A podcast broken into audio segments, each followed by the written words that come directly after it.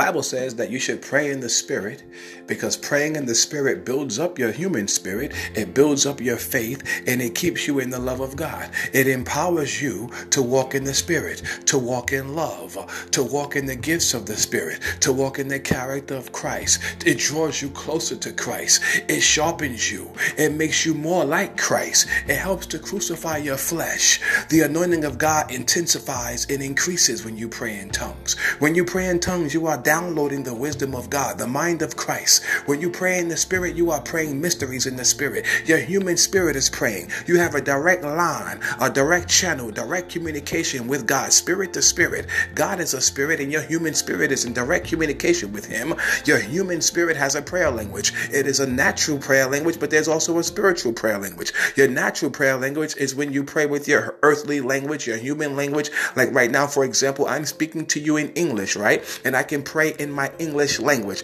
but I can also pray in my spirit, my spiritual language, my spiritual tongue, my spiritual dialogue. The baptism of the Holy Ghost with the evidence of speaking in other tongues, that is praying in the spirit. You need your own unique prayer language, your own unique supernatural heavenly prayer language downloaded and given to you from Jesus Christ Himself. The Father will give it to you. God is no respecter of persons. If you don't speak in other tongues, you need to ask God for that gift. He wants you to have it. I'm telling you right now you will receive power. After that, the Holy Ghost has come upon you, and you will be a bold witness for Jesus Christ when you are filled with the Spirit. When you speak in other tongues, I'm telling you right now, you will pray out of your spirit, and a new boldness and a holy faith will come upon you, and a Holy Ghost aggression and a radical nature. I'm telling you right now, it will season you in the things of God and deepen your roots in the things of the Spirit, and God will unveil supernatural mysteries into your life. He will grant you a supernatural divine impartation. Oh, this gift is so wonderful.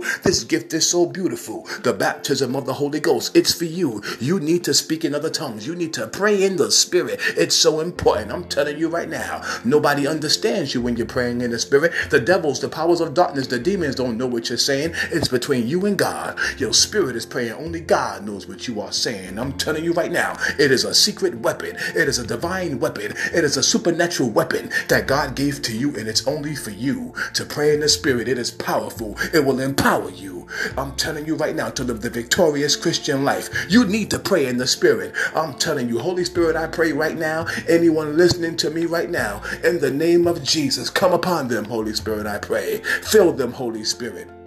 Anoint them Baptize them, empower them. Let them speak in other tongues in the name of Jesus Christ. Let your fire, let your presence, your anointing, and your power rest upon them. Whoever's listening to me, Holy Spirit, I pray. In the name of Jesus Christ, the Son of God, whom God raised from the dead, and I'm gone. Hallelujah. Amen, amen, amen. Hallelujah. Praise Jesus, the Lamb of God, and the Lion of the tribe of Judah. To him be praise, dominion, magnificence, and majesty forevermore.